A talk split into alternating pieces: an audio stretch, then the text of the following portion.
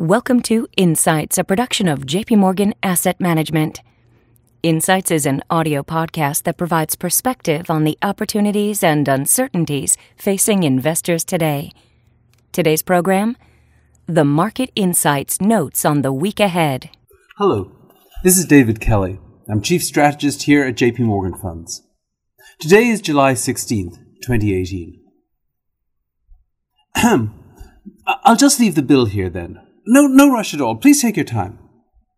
The obsequious waiter leaves the check on the table, but the sopranos, loudly enjoying an excellent dinner, ignore it entirely and demand more lobsters. Paulie orders some champagne for some women at a table in the corner. There is some question as to who will, in the end, pay the bill. But for now, no one pays any attention. The accountants at the Treasury Department must have felt something like that waiter on Thursday afternoon when they quietly presented the public with their monthly updated account on the federal finances. The federal deficit for June was $75 billion. For the fiscal year to date, that is last October through June, it totaled $607 billion. And three months, when they release the full numbers for fiscal 2018, it should add up to more than $830 billion.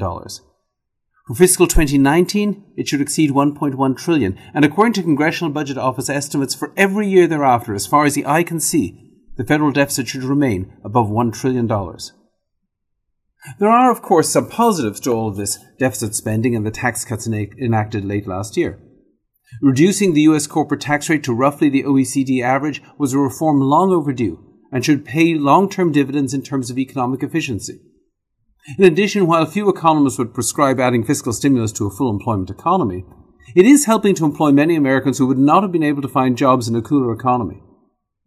Finally, it should be admitted that this economy seems particularly well adapted to absorb stimulus without generating higher inflation, a fact that was underlined by last Thursday's relatively tame CPI report.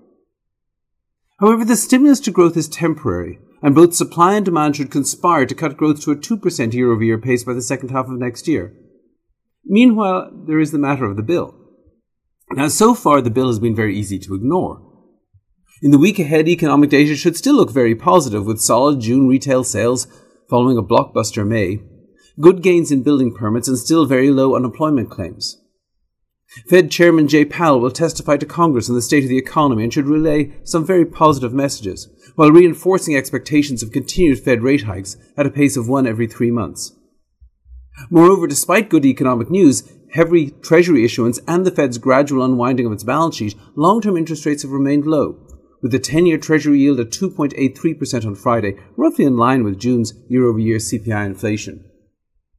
This lack of any significant bond market response to deficit spending has eroded the political will to do something about it, particularly because any solution involves considerable pain.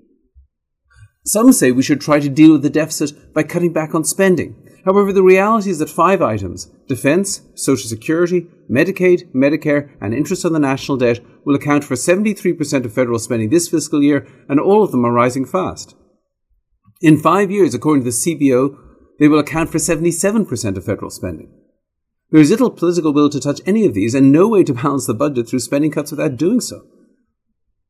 Tax increases also seem unlikely. Recent elections have consistently favoured politicians who have promised tax cuts over those espousing a more conservative fiscal approach. More importantly, most Americans just don't see an urgent need to balance the budget. In a recent Gallup poll, when asked about the most important problem facing the country, just 1% mentioned federal debt and deficits, thus ranking our fiscal situation as joint 20th in order of importance. But chronic fiscal deficits are like chronic heart disease. The time you get your first bad symptoms is way past the time when you can easily do something about it. Because of this lack of public concern, if and when the US economy enters the next recession, there will likely be a clamour for new tax cuts and spending increases. If this occurs, the debt will be ratcheted up to a new trajectory, even more extreme than its current path. Over time, some credit risk premium may be added to Treasury rates, adding to expense of funding the debt. A growing share of taxes will be devoted to servicing this debt, and most of the interest payments will go abroad, thus funding the retirement of citizens of other countries. Eventually, taxes will be raised and spending cut just to service the debt. When this happens, politics makes it likely that richer Americans will get hit by the biggest tax increases, and demographics suggest older Americans will suffer the brunt of the spending cutbacks. For today, This underscores the need for those preparing for retirement to save and invest more, since the federal policies will end up being a significant headwind. For the long run, it suggests looking more closely at international investing, particularly in those countries that are more disciplined in their fiscal decisions. At the end of the Sopranos episode, Christopher is left to pay the bill and has nothing left to tip the waiter. Things turn ugly, and the waiter ends up dead. We are still far away from the day when the US Treasury would ever have to stiff the bondholders. But the real danger in the deficit is that no one is paying attention. This increases the risk that things will eventually get ugly. And for investors, like the waiter, it's important to be prepared. Well, that's it for this week. Please tune in again next week. And if you have any questions in the meantime, please reach out to your JP Morgan representative. This content has been produced for information purposes only, and as such, the views contained herein are not to be taken as advice or recommendation to buy or sell any investment or interest thereto. Reliance upon information in this material is at the sole discretion of the recipient. The material was prepared without regard to specific objectives, financial situation, or needs of any particular receiver. Any research in this asset has been obtained and may have been acted upon by JP Morgan Asset Management for its own purpose. The results of such research are being made available as additional information and do not necessarily reflect the views of JP Morgan Asset Management. Any forecasts, figures, opinions, statements of financial market trends, or investment techniques and strategies expressed are those of JP Morgan Asset Management unless otherwise stated as of the date of production. They are considered to be reliable at that time, but no warranty as to the accuracy and reliability or completeness in respect of any error or omission is accepted. They may be subject to change without reference or notification to you. JP Morgan Asset Management is the brand for the asset management business of JP Morgan Chase & Company and its affiliates worldwide. JP Morgan Distribution Services Incorporated.